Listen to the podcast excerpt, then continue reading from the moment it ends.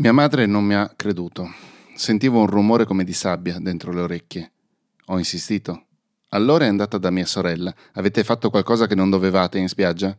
ha chiesto. Irene aveva già steso i nostri costumi al sole, si era lavata e asciugata i capelli, pronta per il riposino pomeridiano. Ha abbassato la testa prima di mentire. Sì, mamma, ci siamo schizzate. Fuori il mio costume pendeva tutto storto dai fili del bucato con una spallina strappata. Sono corsa a prenderlo. Mamma, guarda, ho detto, sono state loro, mi hanno fatto male. Non esagerare, ha detto mia madre, vi siete solo schizzate. Anche adesso a casa nessuno dice mai quello che ti hanno fatto, ma sempre solo quello che ti è successo. L'udito non è qualcosa che mia sorella e le bambine milanesi mi hanno tolto, ma che io ho perso come un portafogli per strada. Un notorino, uno dei tanti che avrei visto dopo, ha sposato spontaneamente questa tesi. A volte ai bambini succede, non se ne accorgono nemmeno, vanno a rispondere al telefono e dicono che l'apparecchio non funziona. Ero seduta lì dall'altro lato della scrivania eppure il suo sguardo mi ha attraversato, trasparente come un fantasma. Mia madre non ha detto niente. Lui si è alzato, ha allungato il braccio e le ha stretto la mano trattenendola un po' più del necessario. Ci vuole pazienza, signora, sono cose che capitano. Le rimane sempre l'altro orecchio, il... ha dovuto guardare le carte per dire quale. In questa storia è tutto sbagliato. A quanto pare, ad agosto, in spiaggia, nessuno mi ha fatto niente e quello che ho non ha un nome. Se la chiamo malattia, i medici storcono la bocca, si appongono categorici. Ma allora cos'è? Perdita dell'udito, dicono. Ma questo non spiega proprio niente ed è anche una beffa. Fa pensare che io viva immersa nel silenzio, un silenzio bellissimo come un pesce d'acquario. Invece è l'esatto contrario. Mio padre tutte le mattine si spennella la crema da barba sulle guance ascoltando Onda Verde da una vecchia radiolina analogica appesa sopra lo specchio. Quando perde la frequenza emette un suono fastidioso che assomiglia a quello che sento io giorno e notte. Un frastuono assurdo che non mi abbandona mai, vuole inghiottirmi ogni istante. Quell'agosto tutti continuavano la vita di sempre. Mia sorella giocava a tennis, mia madre chiacchierava con la vicina, schernendosi quando le offriva una sigaretta che in realtà voleva. Mio padre falciava il prato e misurava l'altezza dell'acqua nel pozzo, preoccupato per la siccità che faceva girare a vuoto il motore della pompa. Io invece mi infilavo le dita nel buco delle orecchie, graffiavo e tiravo la cartilagine cercando di far uscire quella cosa che mi faceva impazzire. La chiamavo sabbia.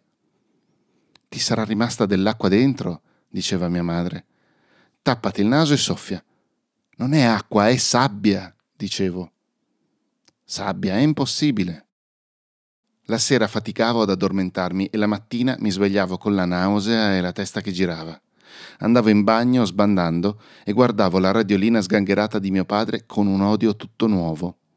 Poi arrivava la tortura del latte caldo, Bevilo senza storie, voglio vedere la tazza pulita, diceva mio padre con la faccia arrabbiata. Le prime visite dall'otorino sono state velocissime. Il dottore mi metteva un cono d'acciaio nelle orecchie, prima da un lato e poi dall'altro. Ci puntava una piccola luce dentro, guardava, la spegneva e diceva che era tutto a posto. Mia madre pagava e andavamo via. Un altro, invece, ha dato in escandescenze. Qui ci puliamo un po' troppo le orecchie, attuonato roteando gli occhi da mia madre e a me, elencando i mille pericoli del cotton fioc che noi comunque non usavamo. Quando siamo uscite mia madre mi ha preso per mano. Un po' matto quello là, eh? ha detto con gli occhi che finalmente ridevano. A un certo punto il mio medico di base, che mi chiamava ancora Paperottola, ha pensato di prescrivermi un'audiometria. Mi sono ritrovata con delle enormi cuffie in testa in un box imbottito che puzzava di ascelle potevo vedere fuori solo da un piccolo rettangolo di vetro. Dall'altra parte c'era il dottore che premeva dei bottoni e poi mi guardava. Alza la mano quando senti il bip, diceva, e annotava qualcosa su un foglio. Dopo qualche minuto di bip sono arrivate le parole mela, comodino, ristagno, aiuola, clacson, sassofono, edile, dentice, preghiera, nocciuolo. Piovevano così fuori da ogni contesto come meteoriti dallo spazio. Alla fine il dottore ha consegnato a mia madre un foglio millimetrato con due curve parallele, una blu e l'altra rossa, con delle X sopra. La prima indicava l'orecchio sinistro, la seconda il destro. Sono molto simili, ha commentato. Non c'è da preoccuparsi, rivediamoci a fine mese. Ha stretto la mano a mia madre e ci ha mandato via. È stato solo alla terza o quarta audiometria che un medico diverso ha pensato di isolare l'orecchio sinistro, quello sano. Fatto questo, la curva rossa è drasticamente scesa. Prima col sinistro riuscivo a sentire anche quello che veniva sparato in cuffia nel destro, mentre ora me ne stavo seduta a girarmi i pollici senza più suoni, a parte la sabbia. Il dottore armeggiava con i pulsanti. Il tempo passava. E niente, stavo malissimo perché il disturbo inviato all'orecchio sinistro era identico alla sabbia che già avevo nel destro. Era come avere infilata la testa dentro un vespaio. In qualche modo adesso nel box era tutto diverso, solo la puzza di ascelle era la stessa. Il dottore mi guardava accigliato attraverso il rettangolo di vetro. Ha girato una manopola e mi è arrivata in cuffia una parola. Sedano. Scandita come si fa quando si parla con i vecchi, e così forte che mi ha rintronato. Quando sono uscita il dottore era rosso in faccia. Un cane! ha gridato barrando con due profondi segni blu tutte le audiometrie precedenti. Questo non è il lavoro di un dottore, è stato fatto da un cane. Mia madre lo guardava con gli occhi sgranati. Cosa significa? ha chiesto. Finora avete perso solo tempo, ha detto il dottore. Con una dose da cavallo di antibiotici al momento giusto, l'orecchio di sua figlia si poteva salvare, ma lei dov'era? Non si è accorta che sua figlia non sentiva più? Ha ricomposto le carte tutte barrate e gliele ha impilate davanti. Adesso è tardi, non c'è più niente da fare. A quel punto mia madre si è incaponita. Un giorno di novembre mi è venuta a prendere a scuola con le valigie. Andiamo alle terme, ha detto. Abbiamo viaggiato per cinque ore fino a Sirmione. Lì gli otorini del centro termale ci hanno detto che le loro cure non servivano per me, erano del tutto inutili. Non si può fare comunque qualcosa? ha detto mia madre. Nella stanza c'erano un medico e due dottoresse. Si sono guardati, poi hanno fissato mia madre con le braccia incrociate come se fosse una povera pazza. Le cure che somministriamo qui non sono adatte a una bambina dell'età di sua figlia, ha detto una di loro. Non possiamo fare niente per lei. Ma ormai mia madre aveva preso accordi con la scuola. Io e Irene avevamo entrambe un permesso speciale. Tornare indietro significava fare la figura delle stupide. Così siamo rimaste un mese sulla riva del Garda. Io non facevo assolutamente niente, a parte infastidire le colombe che vivevano nel giardino dell'hotel. Avevo imparato a imitare il loro verso e ogni tanto si lasciavano ingannare e mi rispondevano. Sul retro c'erano anche delle galline che inseguivo correndo in tondo. A volte acceleravo e le superavo.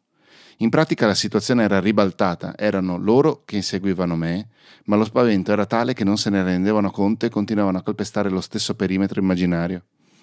Allora io mi buttavo sull'erba e ridevo fino alle lacrime. È andata avanti così per circa una settimana, poi il maître ha cominciato a ronzarmi intorno fino a che non mi ha trovato da sola. Si è avvicinato e mi ha chiesto se mi piacevano le uova. Non sapevo cosa rispondere perché consideravo le uova un cibo neutro, né buono né cattivo. Gli ho chiesto perché.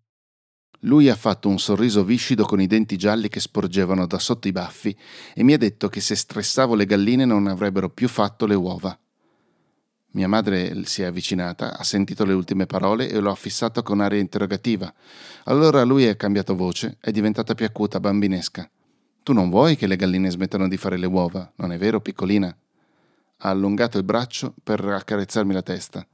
Io mi sono tirata indietro e lui è rimasto con la mano sospesa in aria e mia madre che lo guardava sbigottita. Una situazione imbarazzante che me lo ha inimicato per sempre. Si chiamava Marcello ma da quel giorno io e Irene gli abbiamo appiccicato l'etichetta di porcello. Di solito nostra madre ci sgridava quando facevamo cose del genere, questa volta invece non ha detto niente. Per tutta la durata del soggiorno abbiamo parlato di lui in quel modo. Dov'è Porcello? dicevamo. Non hanno ancora cambiato gli asciugamani, bisogna dirlo a Porcello. Non penso se ne sia accorto, ma quando abbiamo infilato le valigie in auto per tornare a casa l'ho visto tirare un respiro di sollievo. La routine in hotel scorreva sempre uguale. La mattina mamma e Irene andavano alle terme, mentre io restavo in camera a leggere o a fare i pochi compiti che mi avevano assegnato. Alle terme mia madre si depurava bevendo un po' d'acqua opaca che puzzava di uova marce e poi correva in bagno. Irene invece curava la sinusite infilandosi quell'acqua nauseabonda nel naso e sputandola dalla bocca, uno schifo assoluto. Pensavo sinceramente che fosse andata molto meglio a me. Almeno non dovevo sentire muco e caccole che mi scorrevano in gola. In qualche modo mi stavo abituando alla sabbia. Un altro otorino lo aveva predetto. A un certo punto il cervello fa una selezione e impara a ignorare quello che non serve. Io credevo fosse impossibile, e invece no, era vero. Ma ogni sforzo così estremo presto ti presenta il conto. Una notte ho avuto un episodio di sonnambulismo. Sono scesa dal piano alto del letto a castello conquistato a Mora Cinese, ho aperto la porta e sono uscita nel corridoio dell'hotel. In quel posto, a parte colombe e galline, c'erano solo vecchi malandati. La puzza dell'acqua sulfurea avvolgeva ogni cosa. Alleggiava sopra il buffet della colazione, gonfiava il legno delle porte, ingialleva la moquette, si attaccava alle tende e impregnava i vestiti. Forse quella notte ne avevo abbastanza e volevo tornarmene a casa. Ma in realtà so solo quello che mi hanno raccontato. Mia madre mi è corsa dietro gridando Dove vai? Le ho risposto da papà in stazione. La mattina dopo mi sono svegliata nel letto basso con degli stracci bagnati stesi sul pavimento. In teoria avrebbero dovuto svegliarmi se mi fosse venuta voglia di fare qualche altra passeggiata da sonnambula. Ero sola, la stanza era chiusa a chiave dall'esterno. Nella matrimoniale comunicante c'era solo Irene che si rifiutava di aprirmi. Pensavo mi stesse facendo uno scherzo idiota mentre lei dall'altra parte gridava terrorizzata: Giura che sei sveglia? Giuralo! Nei weekend veniva mio padre con la sua 24 ore di pelle che si apriva inserendo delle nostre date di nascita, mia e di Irene, una nel blocco a sinistra e l'altra in quello a destra. Arrivava il venerdì all'ora di cena e si portava dietro le carte e l'odore del lavoro. A tavola ordinava una cotoletta e un bicchiere di vino rosso. Solo dopo un po' si ricordava di allentare la cravatta. Le vecchie dei tavoli vicini si avvicinavano e ci salutavano, mentre per il resto della settimana di norma ci ignoravano. Un giorno mio padre si è presentato con una telecamera. Io e Irene siamo impazzite di gioia. La mattina lo abbiamo trascinato sulla terrazza in cima all'hotel, che era trascurata e decadente come tutto il resto. Per di più era salita la nebbia. Che ci facciamo quassù? ha chiesto lui perplesso. Riprendiamo il panorama? abbiamo gridato noi in coro con un entusiasmo inutile. Laggiù c'è l'isola dei conigli e quella del Garda. Papà, papà, riprendile. Mm, ha detto lui magari un'altra volta con un tempo migliore, e ha spento la telecamera. Non so perché, ma pensavo proprio a questo, la volta successiva che mi sono ritrovata nel box dell'audiometria. Il dottore di turno ripeteva le istruzioni di sempre. Ora manderò dei bip e poi delle parole. Alza la mano quando senti. Poi, quando te lo chiedo, premi il pulsante rosso alla base del microfono e ripeti la parola che hai sentito. Io ho fatto sì con la testa. Sono partiti i bip li ho sentiti ma non ho fatto niente. Poi le parole. E io di nuovo niente. Di solito mi sforzavo di cogliere anche i suoni più labili, ci provavo, mi davo da fare, questa volta invece no. I meteoriti cadevano e io semplicemente li scansavo. Ho osservato il dottore che si piegava sotto la console, spostava mucchietti grigi di polvere e controllava i fili. Poi ha rialzato la testa e mi ha guardato come se cercasse una risposta sulla mia faccia. Io ho continuato a fissare il vuoto senza muovere un muscolo. Lui si è grattato la fronte, ha tolto gli occhiali, li ha puliti, se li è rinfilati sul naso e ha girato la manopola del volume fino al limite massimo.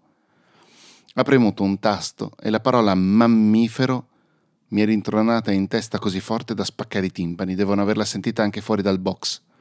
Le tempie pulsavano come se degli omini minuscoli si fossero introdotti attraverso la cavità del timpano per prendermi a sprangate da dentro.